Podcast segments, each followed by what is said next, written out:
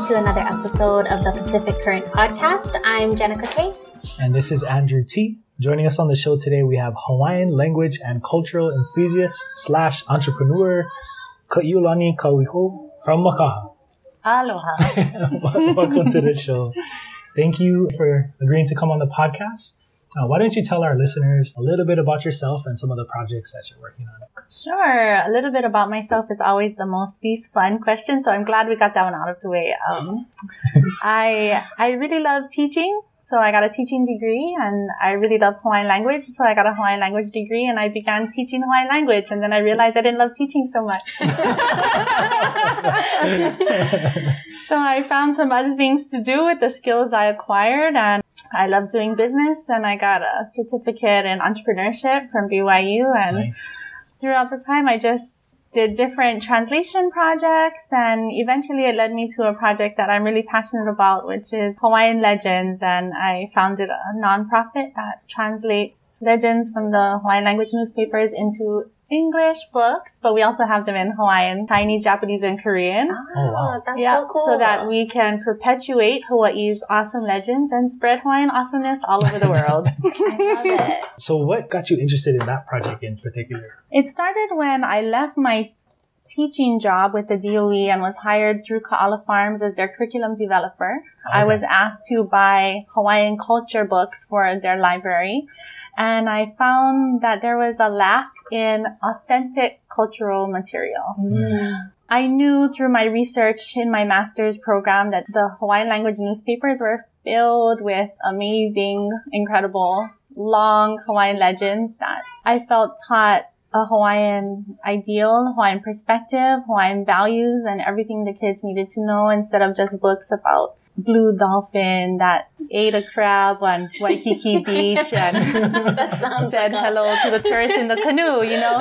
Those types of books are not really helping our people and our keiki to learn what it really meant to be Hawaiian. So I founded a nonprofit organization and decided that we would research legends and, and translate them and publish them so that everyone could have access to them. Nice. How long have you been doing this now? We founded the company in 2011. Oh, Wow. nice. Mhm. And how many how many legends have you translated?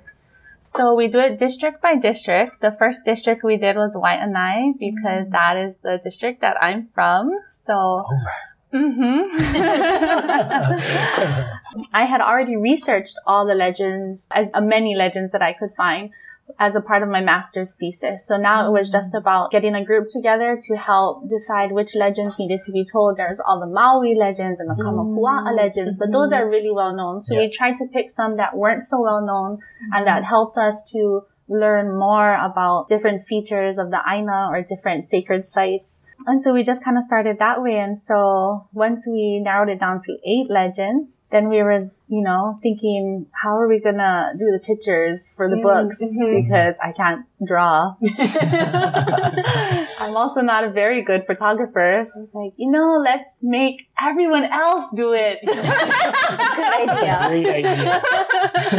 but it turned into such a great community collaboration because we we chose eight legends. So we had eight Hawaiian photographers from the Waianae district volunteer their time and their talent to do all the photography for the pictures that would be the illustrations of the books. And then we found about a hundred Hawaiian models from Waianae who are Wow. either residing there or had grown up there Mhm. to reenact all of the legends on location as close to the original story as possible as it was recorded in the newspaper.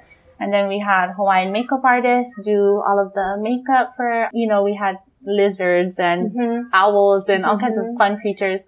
We had Hawaiian seamstress from Waianae do all the sewing and we had Hawaiian graphic designers and Hawaiian book designers, Hawaiian translators. And it was just an awesome coming together of community to have the community tell their own story as opposed to having someone else telling our stories. Man, that's so cool. How many people does that add up to? It was under 200. That's a lot That's a of lot. moving parts yeah. to coordinate. And the time frame on that? It took us a little over a year. Mhm. Just for that one moku. Or Just for the one moku. Yeah. Okay, and so you guys have gone around to how many now? So we're we're only halfway through our second moku. Oh, okay, okay. Yeah, because after we did the books, the first series, Mm-hmm. which is called the Ka'ena Aloha series, and currently Kamehameha Publishing distributes those for us. Then we kind of went into sales and marketing to Mhm. get those books out. So every library in the state has it. Every Kupuna program um, in the state for the DOE Mm-hmm. programs. Kamehameha schools bought up about a third of our inventory. Wow. And then families, you know, there are so many people involved in the project that all Oh, the yeah, families yeah, all wanted, you know, for sure. copies. So, and then we went, Ko'olauloa was the next district to invite us in. Oh, cool. And the Atherton Family Foundation gave us a grant to, to actually help to pay the photographers this time. So mm-hmm. it was really awesome. But the money that we make from sales, a big portion of it goes back to the people who are involved in the project. Mhm. They can use it for college scholarship kind of things, or if they mm-hmm. want to be in a sport, or if a kupuna wants to take a lei making mm-hmm. class, anything that makes you more awesome as a Hawaiian, you can apply for that scholarship. That's cool. A Hawaiian Awesomeness Scholarship. Yeah. That's cool. So, so you said people are inviting you into their district. Right. That's so what it Ko'olau Poko wanted us to come first, but we got the money to do Ko'olau Loa, so we did that side first. And also, um, a group from Na Wai 'Eha on Maui wanted Oh, us to go. Some of the Ohana from Kalaupapa want us to go and do Mm, for their stories so and maybe use Hawaiians whose families were sent to Kalaupapa to Mm. reenact stories and use, you know, a lot of the keiki from Molokai. So those are all in the works, but you know, it's a big project. So Definitely. Does it feel like rush. it's getting bigger this next time around?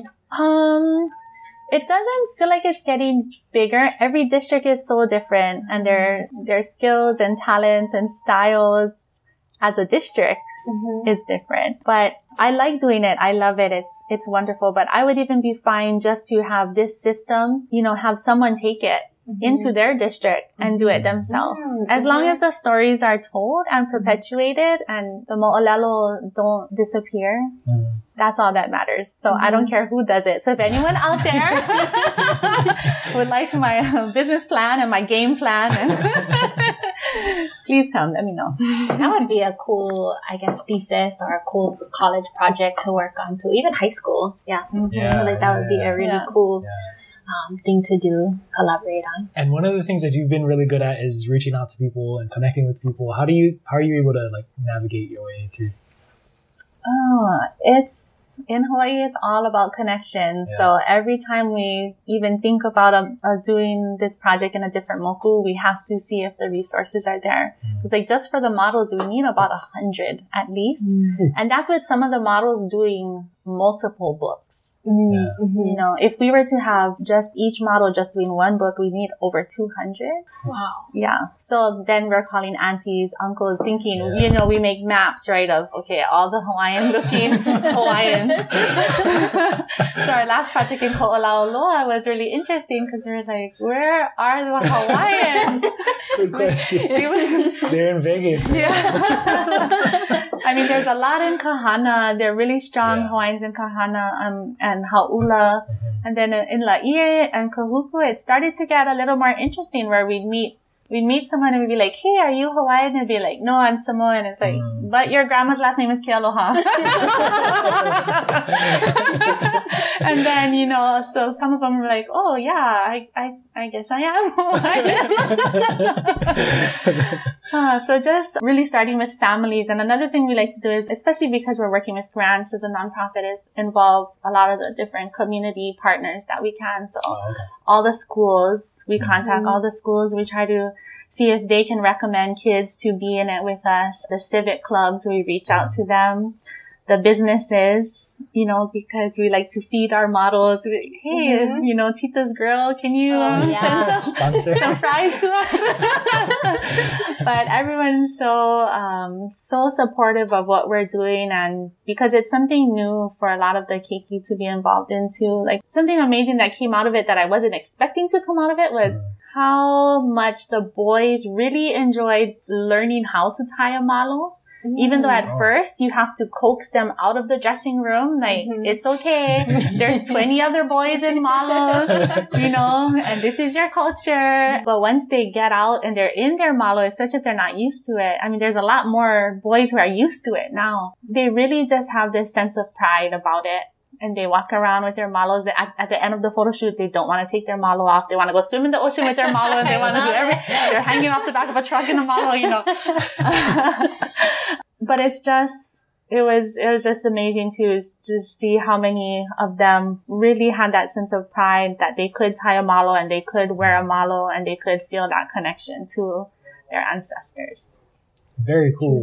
And so some of the stories that you tell through these books, like what kind of what's a good example of a story that you that you were uh, that you appreciated learning about as you dug through these newspapers and learned about? Mm. I have done so many of these stories now, but I guess I want to share a Hi'iaka story. Okay. for the company that I do curriculum development with now, it's a financial education company. And one of the ideas that we wanted to help people, I guess, acquire is that the ideas of credit, debt, finances, it's not a new idea to us. It's not a Western idea. It's not something that we don't have ownership of. And so I was looking for a story on debt. so I didn't know where to start, right? It's Hawaiian newspapers, everything's Hawaiian, and I'm looking for a story on debt. you know, at one point there were there were like almost 150 newspapers being published in Hawaii. Wow. Wow. Yeah, a lot of people don't realize that. Like right now, we have one. That's Barely. right, 'cause We they barely combine, go. yeah. we barely have one newspaper, and at one point we had over a hundred newspapers coming out of Hawaii. Mhm. Once the Hawaiians could read and write, once they learned how to read and write, we were one of the most literate nations, in the Nations, yeah. world. Wow. In the world. That means every single man, woman, child could read and write. Mm-hmm. And that's just incredible. And so there's so much. It's, it's the biggest library of Hawaiian knowledge and it's all in Hawaiian. So I'm like, I know there's debt in there. I just know I can find debt. And so I did. I came across this, this mo'olelo about Hi'iaka when she's heading out to Kauai to find her sister's lover, Lohiau. They made a stop in Kailua and they saw a house um, up off the beach. And so they went to the house and in it lived Ka'anahao, who was known as the most handsome man in Kailua.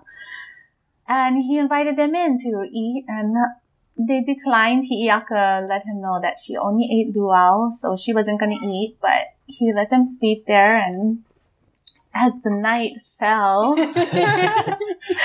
he realized that he was pretty interested in Hi'iaka and she was a beautiful woman and being the opportunist that he was as a native Hawaiian man, he, um, he recognized that all she wanted was luau leaf. So he went out and harvested every single luau leaf from every taro patch in Kailua, rolled them up into little bundles, cooked them over the fire, and had breakfast ready for her when she woke up. So when she woke up, he started to feed her and she was appreciative and he kept feeding her and she appreciated that too and complimented his luau and he kept feeding her and feeding her and feeding her until she was like, okay, that's enough. You know, I'm grateful for all this luau now. Tell me what I need to do to pay you back. And he said, all I want is your body. Definitely a Hawaiian boy. So she offered one of her attendants, you know, hey, this, this lady's good, or how about this one? And he declined and he's like, nope, just you. So she stayed to pay the debt and it was called the luau debt. And it was the first, I don't know, the first time that I had ever seen the word debt Mm. anywhere in the Hawaiian newspapers. And that mo'olelo of Hi'iaka goes back hundreds of years. Wow. So for me, it was big because I was like, yes, I found, you know, this miss, this missing piece. You know, we can no longer say that these concepts are foreign to us. Mhm. There are concepts. We know about debt. Mhm. Some of us probably put our husbands in debt to us, you know. Don't want to mention names. um, we find creative ways to pay off debt. um, but debt is ours. It is something Hawaiian. It's not a foreign concept. We can't say that we're no good at it because because it's not ours, because it's Western. And the same thing with credit. We have mo'olelos on credit and budgeting. I mean, everything, Mm-hmm. planning, you know, utilizing your resources. So that was, it just, it really helped a lot of people that we were working with take ownership for their own finances and, um, feeling like these concepts do belong to them. It wasn't something that they felt alienated by anymore. So that was a, that was a big thing for us. You mentioned ownership a couple times. Is that something that people struggle with? Saying, "Oh, okay, it is on my shoulders to Mm. do this, or it is my burden to take care of these things." I think for a long time, we will say, oh, that's a Western thing. Mm. You know, even in the education system when I was teaching, there's always a test question about squirrels, right? always, right? And our whole thing is like, mm, we, we don't have squirrels. and you know, not wanting to claim squirrels as ours because we don't have squirrels. You know, why should we be Yeah. tested on squirrels? We don't have squirrels. But then I read the Hawaiian newspapers and there are stories upon stories upon like, like whole newspapers dedicated to animals. Hmm. Every single month was a new animal because every, the world had opened up to them. Mm-hmm. They learned how to read and write. The missionaries came here and, you know, and then the sailors, the whalers came. And so there was all this travel and this movement and the world got so much bigger. Not saying that they didn't know that the world was big because they knew. Mhm. They were well aware they could navigate the Pacific Ocean. When Captain Cook went to Tahiti and picked up that Tahitian navigator, he drew a map for Captain Cook with every single island in the whole Pacific Ocean. Wow. He knew every island. That's incredible, you know? And so once this world opened up, a lot of Hawaiians started to travel and they would write back from their travels. So every single travel, like they would write about this animal that looks like a horse, but it's a little smaller and it has black and white stripes. It's amazing, you know? No one's ever seen a zebra, but the whole world, they claimed it. And so we need to do the same. We need to claim all of the amazing, important knowledge that the world has to offer and make it ours again so that we can increase our own awesomeness. I'm thinking back right now. I know. I'm like already feeling a little more awesome. I'm not gonna lie. I'm like, I feel ownership. I do. But do you, I mean, do you see that impact or what is the impact you see when you mm. share this mo'olelo either through the young kids or through the adults? Or what is it? What are some examples of something you've mm. seen? So right now I run the youth entrepreneurship program for Queen Liliuokalani Children's Center. Well, now they're Liliuokalani Trust. They're, they just rebranded. Oh, and it's been incredible. It's been so amazing. We've been having Hawaiian entrepreneurs come in and talk about different aspects of business. So my mother, Delani Tanahi, was one of the first entrepreneurs that we hosted. She runs a business called Kapa Hawaii, but we had her talk about being a Kapa employee versus mm. being a Kapa entrepreneur because she Mm. started off with Kaala Farms teaching Kapa classes.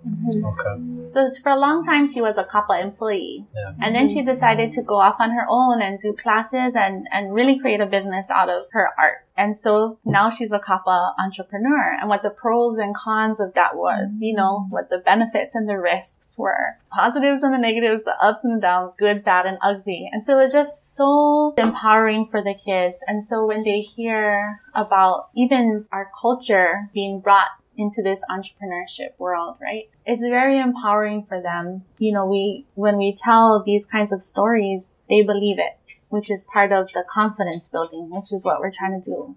And that's, that's what we found with working with a lot of Hawaiians who have ideas and who want to do businesses or want to do podcasts or want to do any kind of awesome thing is that they want to know that they are awesome. That validation that mm-hmm. I have, I have awesome lineage centuries back, you know? And once they can feel that, okay, I, I have something that's worth. I mean, here in Hawaii, we're so special. We mm-hmm. really are. You go anywhere else out of Hawaii, like, oh, what, what are you? I'm Hawaiian. Oh my gosh, you're Hawaiian. wow. it's like celebrity status really quickly. and, and so these stories help us as a foundation for mm-hmm. where we can stand. We can stand on top of the shoulders of our kupuna. And that's where our confidence is built. Like, okay, they traveled the Pacific, survived. They built taro patches, fish ponds. I mean, they had the best kapa in all of Polynesia. I know some of the Polynesians listening might fight me on that, but you know, we, we can talk about that later. You know, some of the most beautiful featherwork, some of the most beautiful mm-hmm. weaving, like everything they did, they did it hundred percent. And it was bomb. It was perfect. It was, it had to be perfect for the ali'i, you know, mm-hmm. and everything was, they did everything with such detail, with precision and skill and they were focused and dedicated to it. I mean, they were entrepreneurs themselves. And so, you know, once they have that, that warm, good feeling inside that I come from good people. I come from talented, amazing, intelligent, incredible, innovative people. That's the, that's the first stepping stone right there. And after that, everything else just flies by. And I can only imagine the the young kids now too. You know, out on the Waianae coast, just when that bulb just Mhm. turns on, you know, and they realize how much they have to offer. And you got some kids of your own. Is are these things that you're starting to push your kids towards? Like, hey, look, you gotta pay attention. This is I do. It's funny. Some of the conversations I have with them about money and, Yeah. you know, when they have an idea, I'm like, that's a great idea. How can we monetize it? And how old are your kids? I swear, They're I three and five. Fantastic. Swear, I heard this conversation. you know, how can Yeah. you use your skills and your talents and everything that your kupuna left behind from you to support yourself and your family and to help others? Mm-hmm. That's really what it's about. we had this discussion the other day and in Hawaii I think it's kind of unique because for me there's like really like three classes of business for Hawaii and for Hawaiians it's businesses that take money from outside of Hawaii and bring it into Hawaii Mm-hmm. and then there's businesses that circulate the money within Hawaii and then there's businesses that take money from Hawaiians and export it out to somebody else who's who's benefiting off of the authentic Hawaiian experience Mm-hmm. you know, if we're, if we're able to educate our kids, the community, and how to bring money into the community, then it'll, hopefully more of those businesses will start to come and like through programs like the entrepreneurship program at QLCC. I think that's the hope is to get that going and bringing money into the community rather than taking it out. Right. So one of the tasks that we were given from Liliuokalani Trust, one of their main focuses right now is stamping out poverty. Mm-hmm. Mm-hmm. So that was a hard one. I mean, we struggled with it, my business partner and I, for a while. Like, stamp out poverty. Like, poverty is so generational here in mm-hmm. Hawaii. Mm-hmm. And almost everyone is about at the poverty level, like just tiptoeing above the poverty is line, it if now? not under. The poverty level in Hawaii. Oh, I don't, I don't know, but I was, I was telling Jenica too, like we have the highest rate of homelessness, mm-hmm. but we have like by far the lowest unemployment rate. How is that possible? I like, how is everybody so working. Mm-hmm. but nobody can afford to survive? Right. Something around 40,000, like you can't even live on that. But on the mainland, that's Living like, wages. Yeah. Yeah. Depends. so, So, Wow. so one of the things that we're thinking is like with anything else, when you try to get rid of a habit, Mhm. right, you Yeah. have to replace it with something else. Mm. So one idea that we had was that maybe we could stamp out poverty with entrepreneurship. mm. And so looking at, even at the smallest level, selling ice cakes at your Mhm. house, that's another income stream that can support you. And so for a lot of people looking at, well, for us at school, we didn't learn the word entrepreneurship. Yeah. I went to Kumamel. I don't know if the other schools had it, but we didn't have it at that time. I didn't learn it until a lot later. And I feel Mhm. like if it was an option for me growing up, that probably would have been the route that I went to. But for a lot of people, the word entrepreneurship sounds scary. It sounds big. It sounds Mhm. so Yeah. huge that you can't big. even wrap your head around Mhm. it. And we're like, sell ice cakes out of your house. you know, but just starting somewhere and, um, and it's been amazing with the people that we've helped to start small businesses, whether it's, um, beef jerky. Someone started a beef jerky business. Bringing in an extra $2,000 into your family is huge, Mhm. you know, but replacing that idea that I have to stay behind, below this line or I lose Mhm. this benefit, you know, Mm. this assistance, this support, this partner. I lose all these things and thinking about all the things you lose if you make money Mm. And helping people say, okay, it's scary because when you work a job, it's usually you'll find a job that'll help you get just above that line, Mhm. but still But not enough, lose. not enough to give you any peace of mind at night, not Mhm. enough to make you feel like you're doing okay or you're Mhm. not eating saimin every night you know so just introducing that topic has been it's been pretty amazing for us i mean we love it the hawaiians were innovative entrepreneurs. Mhm. they were risk takers and they did business. Mhm. that's what an entrepreneur is. And so trying to replace that mentality um it's one of our goals but it, it's been an amazing process i guess. Yeah, Yeah, I think service related businesses too are so good to look into because there's such, there's like almost no overhead. Like if you just give massages or if you're like a dog walker, mm-hmm. I feel like there's uh, so many like little things. I'm always on Yelp, like looking for some like person who does something, like specializes in Mhm. something. So maybe there's a talent or something that you learned growing up, and then being able to offer that as a service um, can bring in that extra money.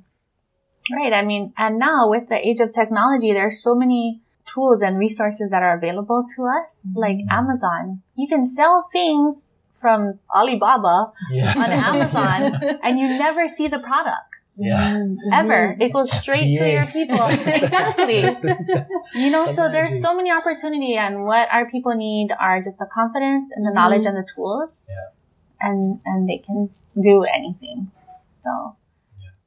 Do you feel like people have a hard time because the cost of operation here is Yes. higher? Is that like a, a block for people?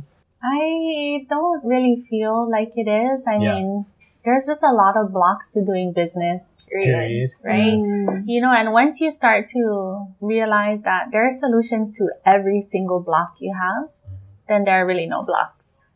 Because there'll always be someone going, oh no, you just do it like this, or just do this, Mm.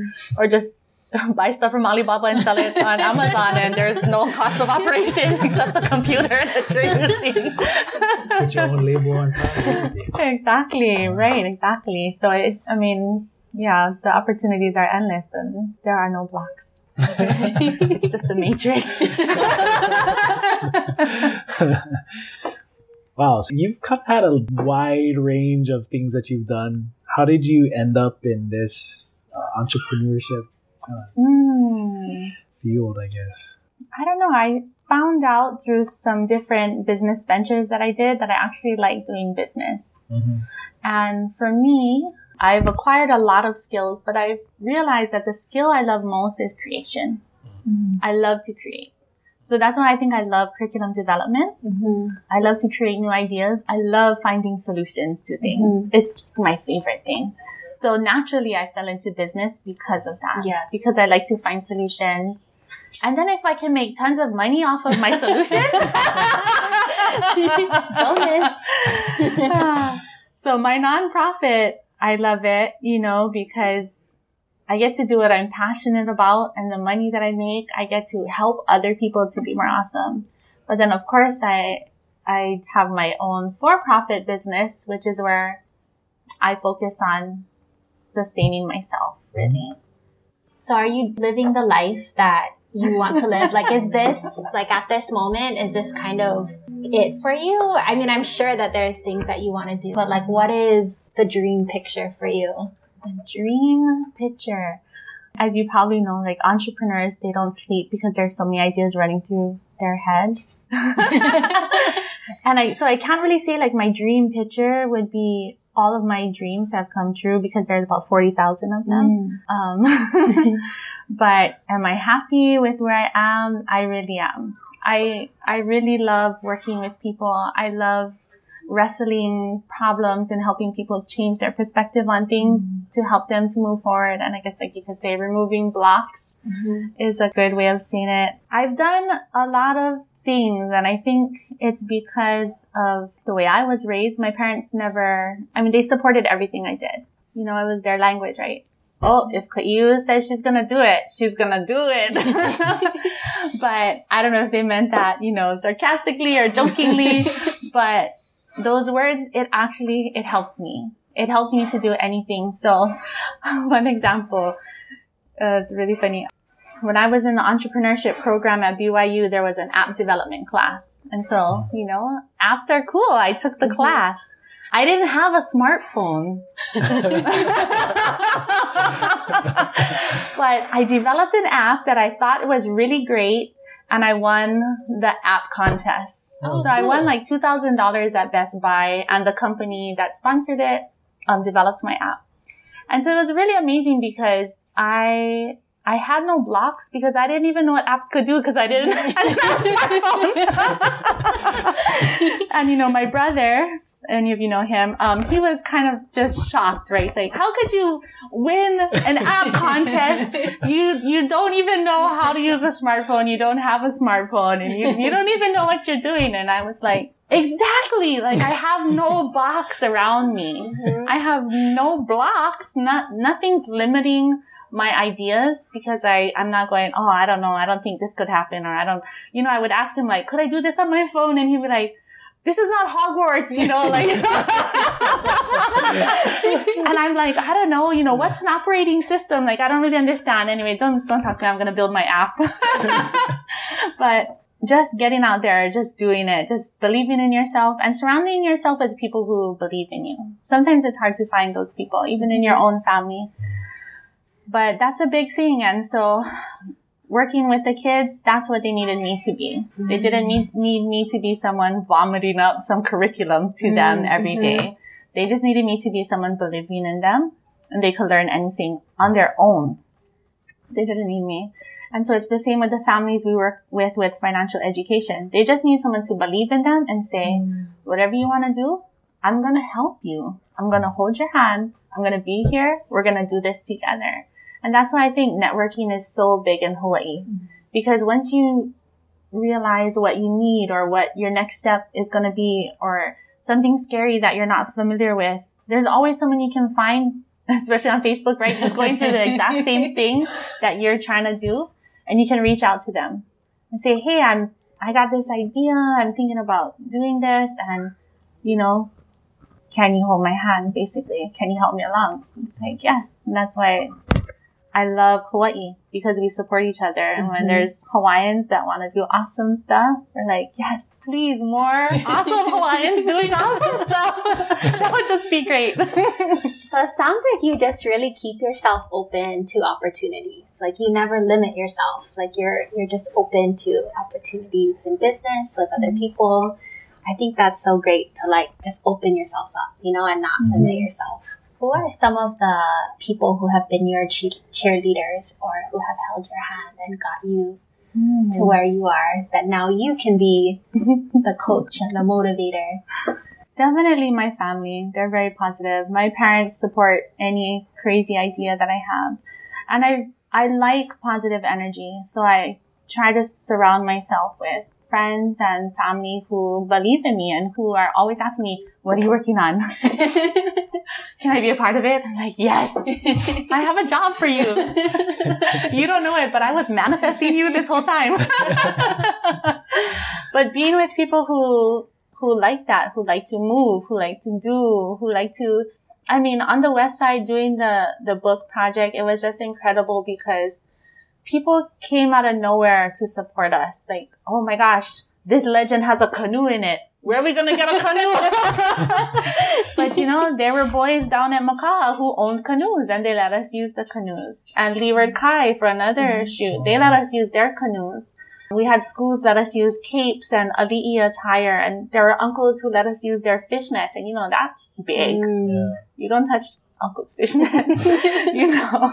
And people letting us use their Hawaiian weapons. I mean, it, there was so much coming out. There was so much love and aloha and desire to see these stories, their stories, our stories come to life and just surrounding yourself with people who, who have that same kind of vision, who have that, the same kind of aloha.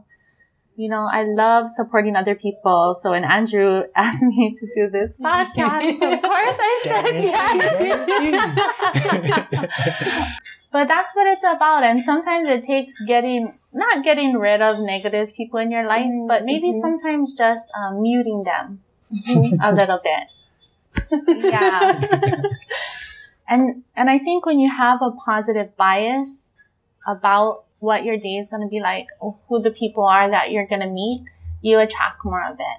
When you're thinking like, today, I don't know what's going to happen, but it's going to be awesome. And I'm going to meet awesome people. And you know, we went to the Mana Up showcase. And was I didn't know what was going to happen. I didn't know who I was going to meet. I didn't know I would meet Andrew. Um, but I was ready to meet awesome people. And that's what I did. If I went with this attitude that like it's going to be boring or people are going to be thinking something about me or, you know, that kind of negative, that, that's really what you see because that's what you're looking for. When you're like, I can't wait to see what all these awesome Hawaiians are working on. That's all you find all night long. So That's so true. Your energy really like attracts the same energy Mhm. all the time. We were talking about um, Robert Kiyosaki's cash Yeah. flow quadrant. He's so awesome. you know that that book was the first book that really changed my perspective about how I looked at money, how I looked at myself and my own finances. And so I have so much appreciation to him for writing that book. Especially being from Hawaii too. Like, Being from yeah. Hawaii, yeah, exactly. And so, you know, I was thinking about it one time. Uh, I think this was actually just a couple months ago about the cash flow quadrant has the employee quadrant, um, self-employed, business owner, and investor quadrants. And I was thinking about where are we right now as a people Mhm. in that quadrant? You know, who are the employees? Who who is self-employed? Are there any business owners? Are there investors? And we realized that the majority of us as Hawaiians are in that employee quadrant, Quadrant. right? I mean, I was a teacher, Ah. the union, long time. And so then I started thinking about traditionally, where were we as a people in that quadrant? You know, we definitely weren't employees. There was not someone paying for us and caring for us and we did labor for them, you know. We were self-employed. We took care of our finances. We took care of our food. We took care of our family. We took care of the things that we needed. We acquired the skills we needed to survive and we did all the jobs and tasks that we needed. the employees were thinking maybe was kawa that worked for other people. Um, business owners probably ali'i because they had other people doing jobs and you know running around the island collecting taxes for them and that kind of thing.